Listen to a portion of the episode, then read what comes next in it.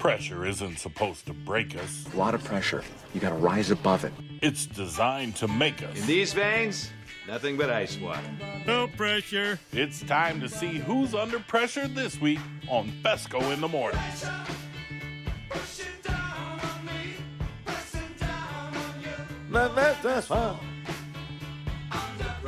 Little vanilla I'm gonna look up the lyrics 2024 No. And figure out what they're Let's saying. not do that. There are certain songs you just don't want to know the lyrics to, like mm-hmm. "Don't Bring Me Down, Bruce." I think is Yeah, what it is. Yeah. Yeah.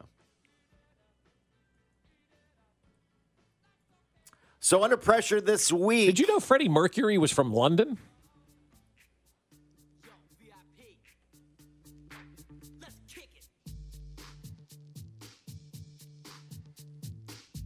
That's weird. I thought he was from like the Oklahoma Panhandle. I wasn't sure. Oh no. Uh-uh.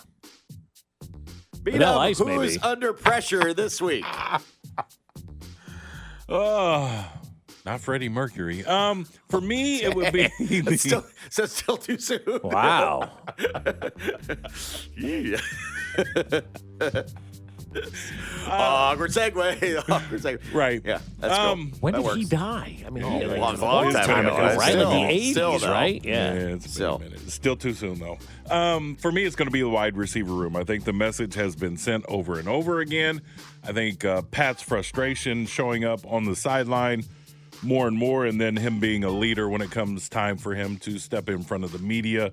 Uh, I think the message has been sent, and now you're signing people off the street. Yeah. wide receiver room, you're on notice. Yeah, I think that I think that's a good one, and I would love to go wide receiver room, but I feel like we've we've done that every week. It's like right? every week, Yeah, him like- and Jawaan Taylor, right? like- Like, every week. The problem is when you got guys like MVS and Toney that don't get it. It's hard to say they're gonna get it, right? Like MVS walking around two weeks ago. Never gonna get it. Never gonna get it. Yeah. Never gonna get it. now who Never sings that? That's In Pet Shop Boys.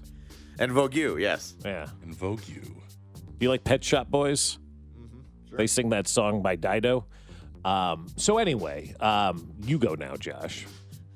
No, but I think I think you know you, you have somebody camped out there like the people don't like you. You know, like, Yeah. it almost feel like it has to be that like do something about it. Like Yes. th- Right. there, there's one thing to be bad at your at your your game this year, right? It's another thing to be clueless. And both MVS and and and uh, Kadarius Toney seem very like they don't get that they're not helping the team. And I mean that because MVS was like, "What do you mean I'm not having a good year?" Like. What? You know, and then Kadarius Toney claims he was driving home before he knew he was the guy off sides. Like, sometimes you got to wake up a little bit. They said offside number nineteen. I mean, it's not, Plain as day. I don't. Think, Number 19. yeah, I don't think. I think they call it out right then and there.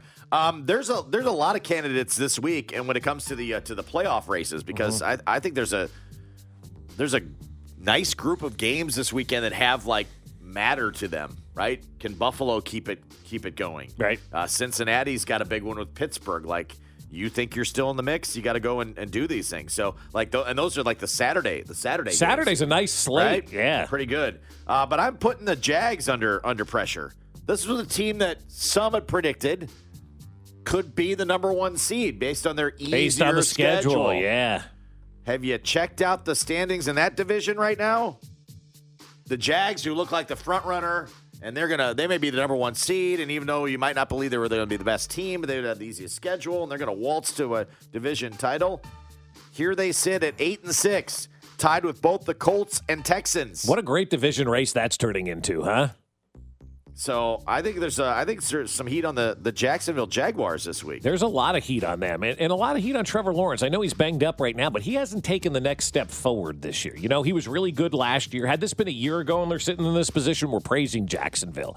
But when you have that breakout year, how do you capitalize on that breakout year? And and I, I think it was Peter King who originally pointed out the easy schedule for Jacksonville, and they've not taken advantage of that easy schedule. And you're playing a in-state battle. You the, you can't go to over there to Tampa Bay and lose that game. No, game. you don't. You don't. You want bragging rights down there. You want your old senior citizens bragging to the other senior citizens in the Gables or wherever they live down there. And then Roll into Boca Raton and assert your authority. Then a side note: last week, I think I saw a little bit of the Jags playing. Did Dougie P give up the visor for? Oh, a I hat? don't know. Did he? I, I didn't. I didn't see. Maybe didn't that's why they're struggling. I don't like that.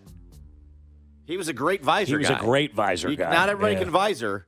Doug Pederson can visor. Right. And I swear I saw him with the hat. Oh, that's unfortunate. And know, you gotta you gotta go back to visor. yeah, go back. Change your fortune. Yeah, So, got to change it up a little bit. I'm putting the Jags under pressure this week. All right, I'm going to go in the in the same state, the Florida. They call it the lovely state, from what I understand. Uh, I am going to go with the, the Miami Dolphins, and I think this is a team right now that is teetering. Josh, it is teetering right now, and I think they're this close to crumbling. It's going to be interesting to see how they respond over these next three games. I know they beat the Jets thirty to nothing, but coming out of Dolphins camp this week with Mike McDaniel, their head coach, telling his team to tell the media to F off.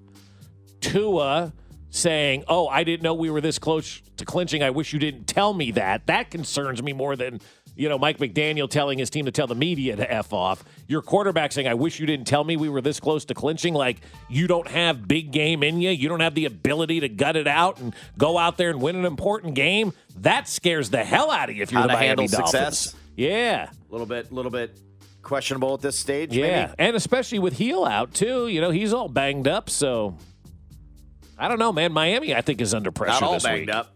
Uh, that is this week's No. under pressure.